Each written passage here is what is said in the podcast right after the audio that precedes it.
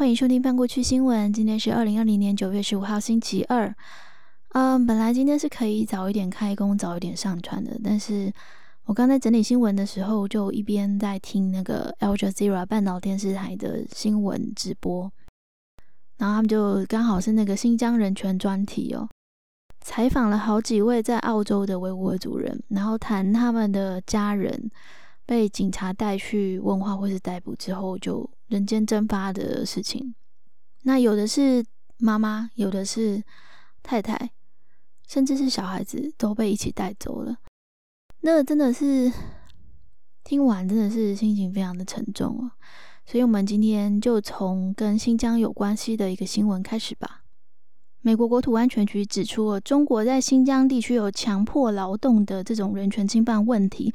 无疑是现代奴隶制度，所以他们要禁止从新疆省进口棉花。头发制品，也就是假发或者假睫毛这些东西，还有电脑零组件以及一些纺织品等等。那这边他们用了一个词，就是现代奴隶制度，英文就是 modern day slavery。modern day 就是现代、当代的意思。那 slavery 就是奴隶制度或者是奴隶这个行为的名词哦。我们一般会讲说奴隶是 S L A V E 嘛，那是说某人是某某的奴隶，但是我们是讲。slave，那后面加上了 ry，变成 slavery，就是指奴隶这个行为哦。所以像以这个句子来讲的话，新疆的维吾尔族人被当成了奴隶，这时候用的是 slave。那他要讲的这个中国在新疆地区有奴隶当地行人行呃当地族人呃当地少数族群的这个行为，这个不当的这个罪行就叫做 slavery。那事件的起因就是今年六月中的时候，在纽泽西有一批这个假发跟假睫毛的商品被查扣。那他们怀疑这批总值达到八十万美元的商品是新疆在教育营的劳动成果，也就是说，被关在那个新疆在教育营的人犯呢，被迫要制作生产这些商品，然后在呃当局在出售这些商品获利哦。那美国颁布这项禁令的理由呢，就是不能接受购买这个任何来自人权侵犯或者是强迫劳动下的产物哦。所以，也就是透过这个办这个颁布这个禁令来强烈谴责中共对新疆少数民族的强迫劳动行为。那么，根据路透社报道，国土安全部现在还在考虑要进一步扩大禁令范围，可能会纳入所有来自新疆的棉花跟番茄等农产品，也就是中国对外出口最多的商品之一。另外一个跟美中之间有关系的消息是，美国驻华大使馆宣布，大大使这个特里布兰斯塔的 Terry Branstad 即将在十月初的时候卸任。那目前这个接任的人选不清楚哦，但是因为他这个选择公布这个消息的时机刚好在总统大选前一个月，然后美中关系又格外紧张的时候，所以引发了就是各界许多的猜测。这个确切的离职原因并没有对外公布哦，只是 Donald Trump 川普有说，呃，大使想要离职是因为他想回那个爱荷华州帮忙助选呢。那其实因为在这个离职消息公布的一周前呢，两方才刚刚发生了外交口水战哦，也就是 Branstad 他投书了一篇观点文章给那个中国官媒人民日报，那结果人民日报说他的这篇文章内容漏洞百出，跟事实严重不符，所以拒绝刊发。所以，这个美国国务卿蓬佩奥 （Mike Pompeo） 他就批评中国不敢刊登大使的文章，是暴露了中共对言论自由的恐惧以及北京的虚伪。那那个中国外交部发言人也还以颜色，说美国是在找茬。结果一星期后呢，大使就说他要请辞了。这个时机真的是巧妙到不行哦。那另外 b r a n s t a d 一般被认为他跟中国算是关系蛮好的，而且他跟习近平还没当那个。当上国家主席之前，还有一些交情哦，甚至被中方称为是中国人民的老朋友。那虽然是这样讲呢，但是在 Branstad 他三年半的任期中，中美关系可以说是跌至了建交以来的最低点哦。而且 Branstad 还在二零一九年出访西藏，呼吁北京要跟西藏的精神领袖达赖喇嘛进行这个实质性的对话。那么，也有学者分析认为哦。这个美国要重新派大使到任中国，最快也要到明年春天才有可能完成。也就是说，到时候会有半年的时间左右，是美国没有驻中大使的，形同美中外交的实质降级哦。那么今天还有另外一个很重要的消息是，欧盟中国的领导人透过这个视讯峰会进行了一些重要议题的讨论。那本来中国方面是希望透过这个峰会来拉拢欧盟，也就是联欧抗美的一个路线了。但是呢，这个在这一次的峰会上呢，主要的焦点都围绕在中国经贸环竞争环境不公平，还有香港人权议题这些，认为中国没有遵守国际承诺，所以简单的说，就是欧盟方面的那个这次态度都比较强硬。那这次这次开会的代表，欧盟代表是欧盟轮值主席国德国总理梅克尔 （Angela Merkel）。还有欧盟执委会的主席范德赖恩 （Ursula von der Leyen），还有欧洲理事会的主席米歇尔 （Charles Michel）。那他们三位跟这个习近平进行视讯峰会的时候，基本上只有梅克尔比较客气。我觉得看起来内容只有梅克尔比较客气，其他两个人都是蛮认真在批评这个中国的。那在经济贸易方面呢？欧盟虽然希望跟中国建立贸易关系，但是前提是更公平、更平等的竞争环境。也就是说，他们希望中国进一步放松这个出口贸易限制，才能够达成这个有实质进展的投资协定。另外，这个欧洲理事会主席米歇尔 （Charles Michel） 他也特别提到了这个对香港及人权议题的关切，那呼吁中国要信守对香港人民以及国际社会的承诺，也提到了这个新疆跟香西藏少数民族的处境。那欧盟要求要让独立观察员进入新疆考察，也呼吁中国要避免在南海进行单方面的行动，要尊重国际法，避免这个局势升级。那么对此，这个习近平方面的回应是说，这个世界上没有放诸四海皆准的人权发展道路，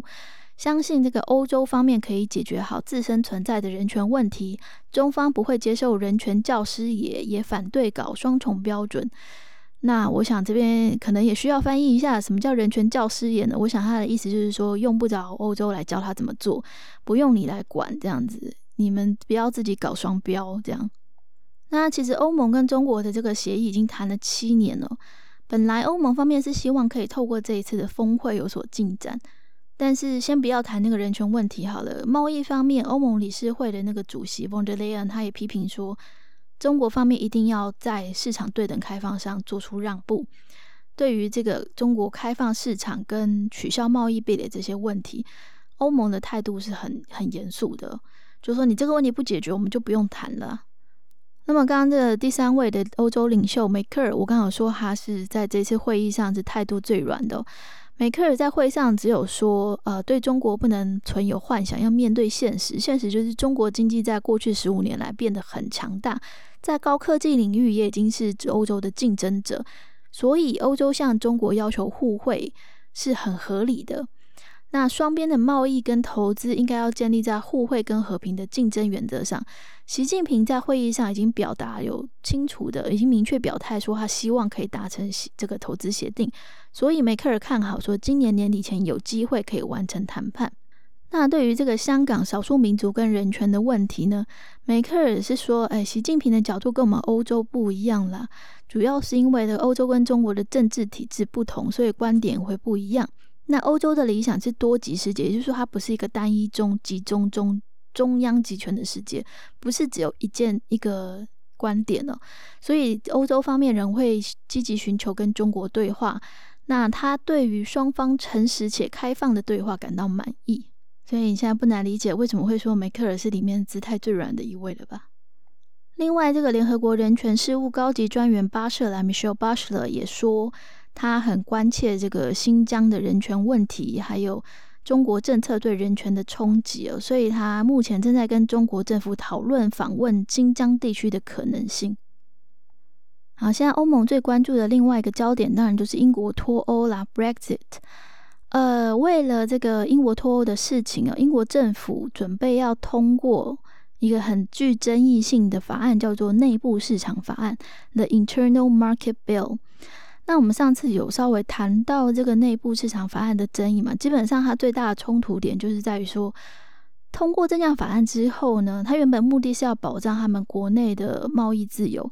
但是它同时也跟去年谈妥的英国脱欧协议中的其其中一部分条文有所抵触哦。那通过这英国通过这项法案之后，等于说英国官员是可以无视。原先英国脱欧协议中的部分呃条文，也就是说它是等于是违反国际法的。那虽然欧盟方面是强烈的反对，不过英国下议院还是以三百四十对两百六十三票通过了这个争议法案。那在通过表决之后呢，英国下议院将仔细的审查这一项法案。保守派议员希望可以进一步确保英国不会因此违背他们原本在这个协议下的承诺。那我上次有大概解释一下，说这个争议点是在哪里。我这边还是很快的提一下好了，就是。在英国脱欧之后呢，这个他们与欧洲接壤的边境都必须要有设这个贸易关口嘛，因为它变成有这个商品出口进口的问题，所以它必须要设那个检查站。那但是英国唯一跟欧洲接壤的、跟欧盟接壤的边境就在爱尔兰和北爱尔兰之间。因为那个北爱尔兰是属于英国的，但是爱尔兰已经独立了，它是属于欧盟成员国。那但是大家知道，那个当年北爱尔兰跟爱尔兰为了独立的事情发生了很多很恐怖的冲突。那为了避免挑动这个敏感的神经，不希望这里真的出现一真正的边界哨站，所以那个欧盟跟英国在去年讲好的协议中是说，北爱尔兰算是特殊的。地区，它必须同时遵守英国跟欧盟的关税规定哦，等于说它同时是两边的属地的意思啦。就是说，在贸易上的话，那现在英国自己推行的这个内部市场法案呢，则是规定说，在脱欧之后，英格兰、威尔斯、苏格兰以及北爱尔兰之间都可以无缝进行交易。那如果英欧无法达成贸易协议的话，明年一月开始，英国官员就有权可以修改或者是废止相关的规定。也就是说，他等于可以无视原先讲好的那个脱欧协议哦。那欧盟方面当然就跳脚了，他就会觉得说啊，好不容易讲好，搞定了一个棘手的难题，那你现在又要推翻是怎样？那明年一月开始就要那个实施真正的脱欧了，你们来得及吗？那这就是为什么这次英国的法案会引发这么多的争议哦。那我们来看一下英文的部分好了。那个 BBC 新闻的 title 是 Brexit Internal Market Bill Clears First Hurdle in Commons。那这边 Brexit 就是那个 British Exit 嘛，那就是英国脱欧的意思。那 Internal Market Bill 我们上次有讲，它就是内部市场法案。那 bill b i l l 这个字呢，其实我们真的是很常在很多地方看到它。它除了在这里可以做法案解，它也可以当成纸钞，对，就是钞票的那个 bill。那另外还有一个解释，就是我们最常看到的是比尔当成人名的时候，b i l 都是同一个字，所以在看到这个字的时候，要推断一下它的那个上下文来猜它的文意，才不会误解哦。那另外这个 clear first hurdle 就是排除了第一个障碍。Hurdle H U R D L E 就是排除了第一道的，通过了第一道关卡，排除了第一个障碍的意思。那最后讲了 In Commons C O M M O N S，那这个 C 还大写。这里的 Common 不是做共通点的意思解哦，这里的意思是代称英国下议院。英国下议院的全名叫做 House of Commons of the United Kingdom。对，就是英国的下议院的全名，所以你只要看到 Commons 大写，就是在英国的，那八九不离十，就是在讲这个英国的这个下议院。那么英国下议院里面的议员呢，也都是透过民主选举产生的，并且称为国会议员，也就是 MP。所以你看到 M P 大写 M P 的时候，就是指在这种议会的 context 下面，又是在英国话，那绝对是指国会议员哦。那这个 M P 的全，它其实也是简称嘛，所以它的全文其实是 Members of Parliament，就是国会议员、国会的成员哦。另外，在这个日本自民党方面呢，他们在十九号举行了这总裁补选，那结果果然是由内阁官房长官菅义伟 Suga Yoshihide 以三百七十七票获胜哦。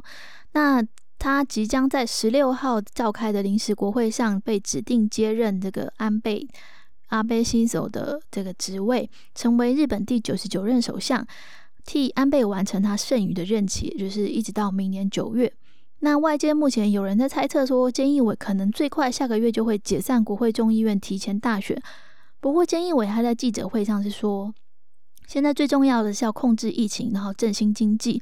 他不认为只要疫情控制住了就可以立刻解散众议院，应该要经过这个通全盘全盘的考虑才可以做出这样的决定哦。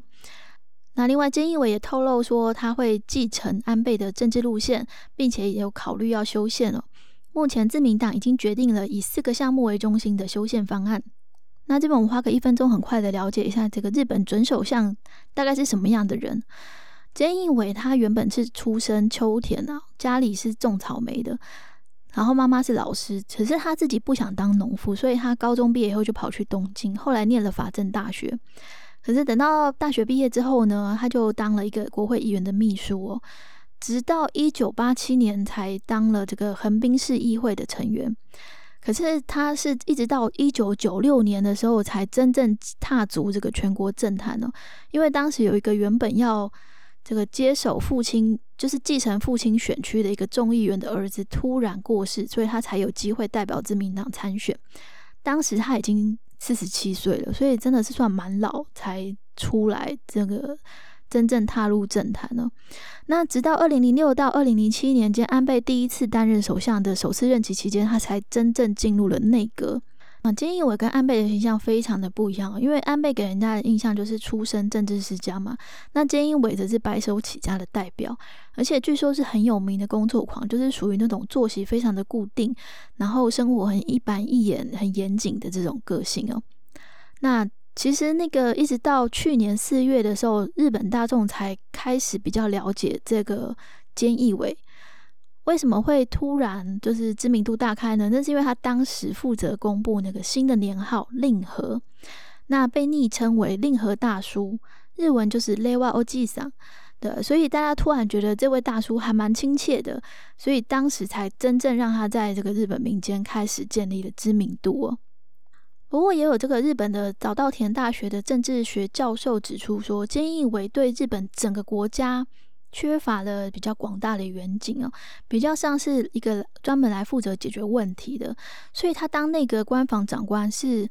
适得其所。可是当首相可能能力就会不够，像有一些领导人他会拥有很强的这个思想意识，作为他们这个方针的指引的基础。可是菅义伟就不是这种型的，所以菅义伟到时候上任之后，可能大大方向就是一直延续安倍的路线。那实际上他会不会有其他的创举呢？目前看起来，以他的个性来说，好像他比较像是执行者，而不是领导者那种感觉。那么接下来看两个这个美国国内重要的新闻呢？大家都知道，那个美国西岸的野火就是一发不可收拾哦，已经席卷了加州、奥勒冈州跟华盛顿三州，总共有超过五百万英亩，就是两百万公顷的土地被烧毁，相当于一个纽泽西州这么大。那从夏初以来，已经造成了三十五人死亡，多达数十万人被迫撤离哦。而且这个死亡人数，因为这个野火根本都还没有控制住嘛，所以死亡人数有可能还会再增加。那如果大家去 Twitter 上面看一下哦，有很多当地居民公布了他们住家外面的照片哦。那个天空是血红色的，而且明明是清晨，却像晚上一样。这都是因为那个大火，呃，烟尘遮蔽了天空日光的关系哦。这看起来真的是完全就是天有异象。那关于这个野火的成因，目前是众说纷纭。一般认为比较主要的原因应该是因为气候变迁，然后也有人认为是之前那个夏初的时候，呃，雷电的情有一些异常雷电，然后引燃了山林大火。那也有人说是人为过失，像说呃办派对的时候放烟火啊，然后在这个干燥林木之间就引起了火灾。那又有人说，这个火灾的蔓延局势很像是沿着公路的，是不是有人在纵火呢？然后基本上就是各说各话，因为目前没有办法很明确的归纳出原因哦。那可是美国总统川普这个他在他十四号的时候去了这个加州，然后在这个简报会上暗示说，他认为全球暖化本身是会逆转的，他不认为气候变迁是这个美西大火的原因。那川普也重申他的论点，就是说这一场野火的原因是因为森林地区的维护管理不良，应该要加强管理。那其实这个森林地区的管理也是有人说啦，因为加州以前加州以前不会这样子烧的，那为什么近几年会烧？有的人认为可能是森，因为他们现在是禁止滥伐森林嘛，所以变成说林地大增。可是森林本身是会有一个自然的循环，就是它的确是容易起火燃烧，然后烧掉之后的那个产生的，就是会变成呃土地很肥沃，就是说它那个是自然的一个循环，自然的碳循环了。那这个说法也是有人这样讲，但是。嗯，不晓得，目前都还没有很明确的科学证据可以支持，就是究竟哪一个才是成因哦。不过可以肯定的是，这个野火的议题已经成为了美国总统大选新一轮的主轴哦。民主党的总统候选人拜登 （Joe Biden） 就说，川普是气候纵火犯，英文就是 climate arsonist。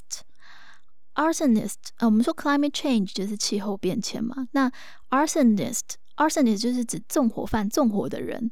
我们通常会看到 arson，a r s o n。那这个 arson 这个纵火这个字，它就是指纵火的这个行为、这个罪行哦。那 arsonist 就是这么做的人，就是纵火犯、纵火的人。另外，这个周日在宾夕法尼亚州宾州的兰开斯特这里呢，有发生再度发生一起警察执法，然后一名有色人种男子被击毙的事件。那当地的 BOM 运动 Black Lives Matter 的这个运动又再度的走上了街头哦。那但是根据警方公布案发当时的录影显示呢，警察是在接获线报之后抵达现场，结果这名二十七岁的男子他就持刀冲向上门的警察哦。那录影很明显的显示了他的确是持有武器，而且有攻击警方的意图，所以我想这次执法大概是比较没有争议空间。而且这名男子后来确认呢。他在去年的时候，因为这个加重攻击罪，所以有被起诉，然后最后是以一百万美元保释这样子。那虽然这一次的这个执法比较没有争议，不过兰开斯特市长还是呼吁州长应该要跟州州立法机构合作，一起制定一套这个比较好的应对准则，来协助警方，就是建立当警方接获报案，然后发现对方是一个可能有精神疾病的。问题的人的时候，应该要怎么样正确处理的一个一套程序哦。其实我觉得兰开斯特市长提这一点倒是不错，因为。三月的时候，就有一名男子叫做 Daniel Prude，他就是精神有点问题。就他当时就是脱光光在那个街上裸奔的时候，被那个罗彻斯特纽约罗彻斯特的那个警察抓住。然后他跟警察说他有武汉肺炎，结果警察就给他套了一个防吐的面罩，套头以后压地，结果他几分钟后就丧失了意识，后来一周后就不治死亡这样子。那这个案子到最近，因为家属取得好不容易取得了案发当时的那个录影状况，才在月初的时候公布出来。那在这个事件曝光之后呢，纽约州的检察长就展开了调查。而这个罗彻斯特市的警察局长哦，他本身是非裔的人嘛，他也是非裔种族，所以他就认为他是人格受到了诋毁哦，所以他就说他要呃退休，他要怕不干了这样子。那虽然他已经主动说他要退休来离职哦，不过当地的市长在昨天的时候宣布要开除这一位警察局局长，理由是这个处理的应对不当哦，而且呢也要求这个联邦重启本案调查。那我是觉得台湾可以参考一下了，虽然美国警察的那个做法通常都是直接击毙这个具有攻击意图的犯人，那台湾方面则是刚好完全颠倒，就是。确实杀了人，但是因为他精神有点状况，所以他甚至可以无罪。这种很极端的现象，我觉得其实台湾也应该要认真检讨一下相关的制度。那么接下来又是两则这个八卦色彩浓厚的 重大新闻，其实是蛮重大的，但是还蛮八卦的，就是了。一个是那个澳洲媒体爆料，有一名学者，他叫做 Chris Bolding，他爆料说深圳的企业。振华数据，它已经建立了一个全球名人资料库，里面有两百四十万名具有影响力的人士的档案哦。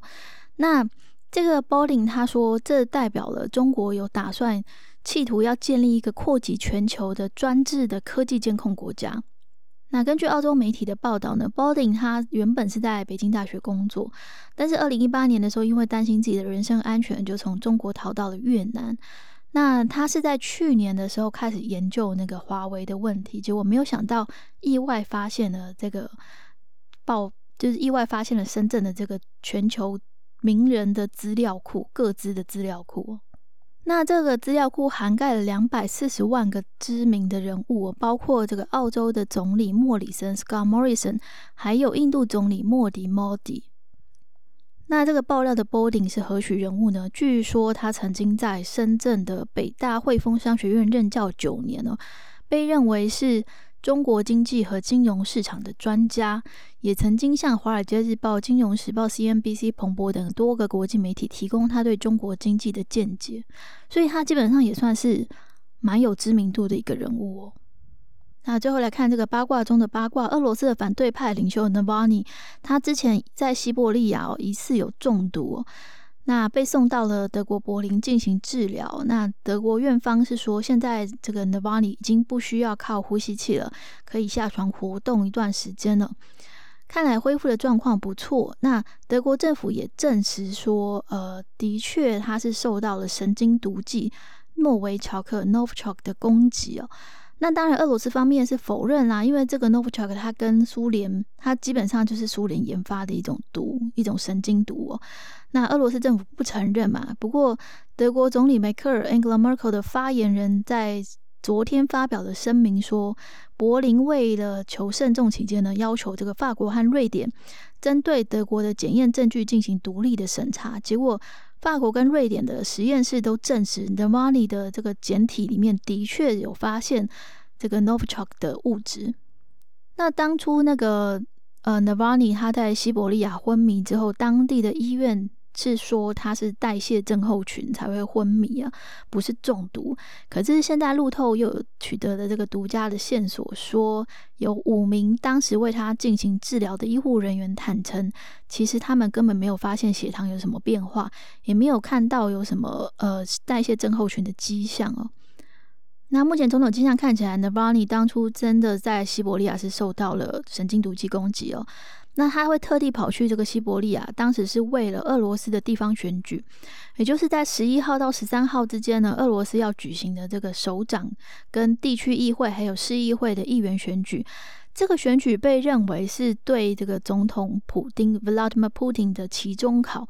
因为俄罗斯明年就要举行国会大选了。那现在执政的团结俄罗斯党 （United Russia Party） 它面临了支持度流失跟经济不佳引发的民怨，所以被认为是明年大选的一个风向球哦。那这一次的选举呢，已经结果已经出来了，不意外的就是果然执政党还是获得了压倒性的胜利哦。但是呢，在多姆斯克这个地方，也就是呃 Navalny 中毒的这个地方，反而是因为 Navalny 的支持者。都站出来投票了，所以呢，他们取得了攻下这个反对派攻下了多姆斯克这个地方市议会的大多数的席次。执政党在当地的得票率也从上一次选举的百分之五十二点二七降到了二十四点四六。那另外一个跟俄罗斯有关系的消息呢，则是俄罗斯的总统普丁 （Vladimir Putin） 他决定要提供十五亿美元的贷款给白俄罗斯（白罗斯），以示对他们的这个领袖 Alexander Lukashenko（ 卢卡申科）的一个支持哦。这从八月以来呢，白罗斯几乎大概每个周末都有大规模的街头抗争哦，抗议这个总统卢卡申科的舞弊行为。那这个周末又有超过大概十万人上街游行啊，那。所以在这个游行的隔天呢，卢卡申科就跑去了这个黑海的度假胜地，叫索契，就是以前那个俄罗斯主办冬季奥运的时候的那个那个地点，然后去向普京求救。另外，很快来看一下全球疫情概况哦。根据 CNN 报道，美国有五十州的大专院校纷纷传出确诊的案例，那染疫的学生跟教职员已经超过了四点五万人哦。而英国的牛津大学和阿斯特捷利康 （AstraZeneca） 它合作研发的这个武汉肺炎疫苗呢，在独立委员会完成调查之后，确实安全性没有问题，已经恢复了临床实验哦。而在印度方面呢，又新增了九万两千多例的确诊案例，总病例数来到了四百八十五万人，染疫人数仅次于美国，死亡人数也达到了七万九千七百多人，将近已经要八万了。另外，菲律宾的单日染疫死亡人数在三天里面已经两度冲上了新高，最新增加了两百五十九人不治，死亡人数来到了四千六百三十人。呃，目前染疫总数达到了二十六万五千八百多人，是东南亚确诊人数最多的国家。另外，这个日本政府宫内厅也宣布发现了首例确诊案例，不过目前看起来似乎跟这个皇室人员没有什么接触到。那另外，以色列也准备要从十八号起又再度实施为期三周的全国封锁计划。那么，英国也因为疫情加剧，单日新增了超过三千三百多例确诊案例，累计突破了三十七万例哦。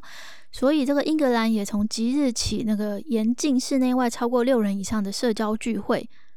呃，即虽然这个酒吧跟餐厅可以营业，但是消费者也不能超过六个人。那么，不过这个还是有好消息来，就像纽西兰的总理就说，呃，因为境内的第二波疫情已经有趋缓了，所以若干的限制措施将从二十一号起开始解除。但是这个重灾区奥克兰还是要继续维持封锁。那么最后来很快的看一下重要的科技跟财经新闻呢？这个抖音 TikTok 的美国业务出售案可以说是一波三折。那现在已经确认，他们不会接受这个微软 Microsoft 提出的收购提议，反而是会跟甲骨文 Oracle 呃进行就是技术上的合作。那之所以从卖断式的出售变成了技术性的策略合作，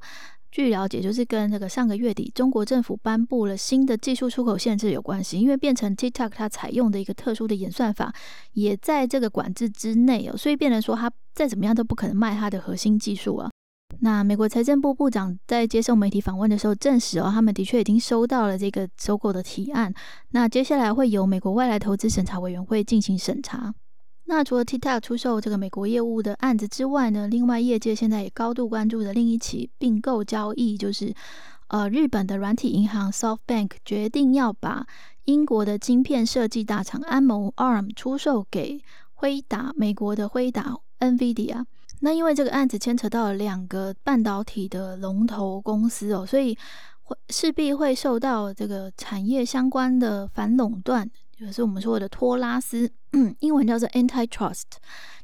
就是要避免这个单一的业者可以垄断整个市场，然后形成独占性的优势，变成说价格随便他开，因为市场就他最大。这样子的话会妨碍公平竞争，所以通常在这种时候，像这样子有可能会促成一个单一巨型龙头的这种产业诟病案呢，它都会必须经过相关国家或者相关所在市场的主管机关的一些反垄断的调查。那因为这个安谋 ARM 本身是英国的公司，所以英国的政府已经在昨天宣布说，如果这个收购案对英国会产生重大的影响，他们一定会进行进一步的调查，并且采取适当的行动。那指的就是这一次的这个收购案。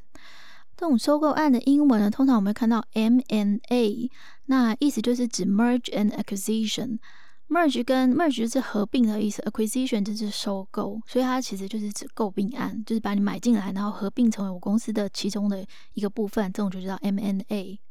那这一次这个安某的购并案，除了英国表示说他们要进行调查之外呢，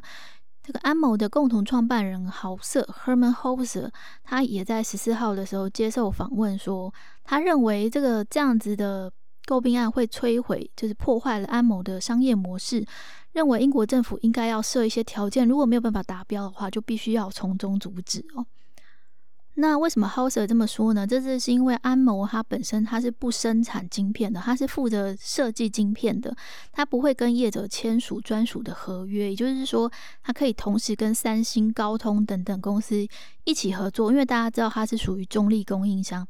它只是提供晶片设计这样子。可是现在。NVIDIA 是有在生产晶片的，所以当它取得安谋之后，安谋就不再是一个中立的地位了，因为它属变成属于这个 NVIDIA 了。而 NVIDIA 跟这些其他的，比如说三星或高通等晶片制造厂是存在着竞争关系的。那所以 Houser 就呼吁说，英国政府应该要设三个条件，也就是说，第一个保证要就业机会留在英国；第二个要承诺维持安谋开放的商业模式，就是这个刚刚讲的这个商业模式不能改变；那第三个就是安谋在客户关系方面不用受到美国的安全审查。如果做不到的话呢，英国政府就应该要协助安谋在伦敦证交所上市，成为英国的上市公司。那另外一个同样是半导体的相关的消息，也是说，南韩政府为了推动这个半导体的供应原料供应自给自足呢，所以预计要在二零二二年前投资五兆韩元，相当于四十二亿美元呢，希望可以分散这个供应来源的风险。那同时也在国内进行产官合作，跟这个三星合作，以应对日本的晶片原料出口限制。那这个背景就是因为那个去年日本开始针对南韩实施半导体原料出口限制哦，所以变成说日本呃南韩半导对南韩来说半导体非常的重要嘛。可是当它的原料供应是把在把持在另外一个国家，而且是有一点嫌隙的国家的时候，那当然它。它的这个产业的独立性、安全性就会受到了威胁，所以呃，南韩政府现在的作为就是他希望提高国内的自给率，不要那么依赖日本的这个材料原料来源。那最后很快的来看两则短短的新闻，一个是法国前总统季斯卡因为呼吸困难在巴黎住院治疗了。季斯卡现在已经有九十四岁了，是这个法国目前还活着的领导人中年纪最大的一位哦。那据说他入院是因为这个呼吸问题。基斯卡是在一九七四到一九八一年间担任法国总统。那他是在一九八一年竞选连任的时候败给了密特朗，而密特朗已经在一九九六年的时候过世，连他的继任总统席哈克也都已经在二零一九年过世了。那最后一个消息是跟这个中国的宗教自由有关系哦。呃，因为中国与梵蒂冈订定的这个主教任命的临时协议，即将在九月的时候要届满两年了。那梵蒂冈方面已经表态愿意续约。这个协议的内容主要是说，呃，关于内地如何选他们的主教呢，是由他们当地透过选举以及当地的主教教会议来选出。那最后由这个教宗做最后的选决定，这样子。但是实际上，小协议的内容全文呢，到目前为止都没有公开过。而且，天那个梵蒂冈教廷也被批评说是向中国政府让步，以换取有权合法任命中国教区的主教哦。但事实上，这个协议本身有很多的争议，而且在缔约以来呢，中国政府并没有停止对地下基督教还有天主教教会的压迫，那还是有持续的强拆这个教堂十字架的行动哦。那包括有教会的牧师或者是主教呃被捕或者是被判刑啊，甚至被关闭了这个创办多年的这个慈善机构哦。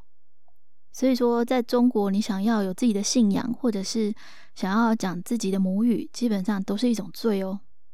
好的，那以上就是今天的国际新闻摘要。如果有任何的意见或者是建议的话呢，都欢迎透过 IG 或者是部落格留言，让我们知道哦。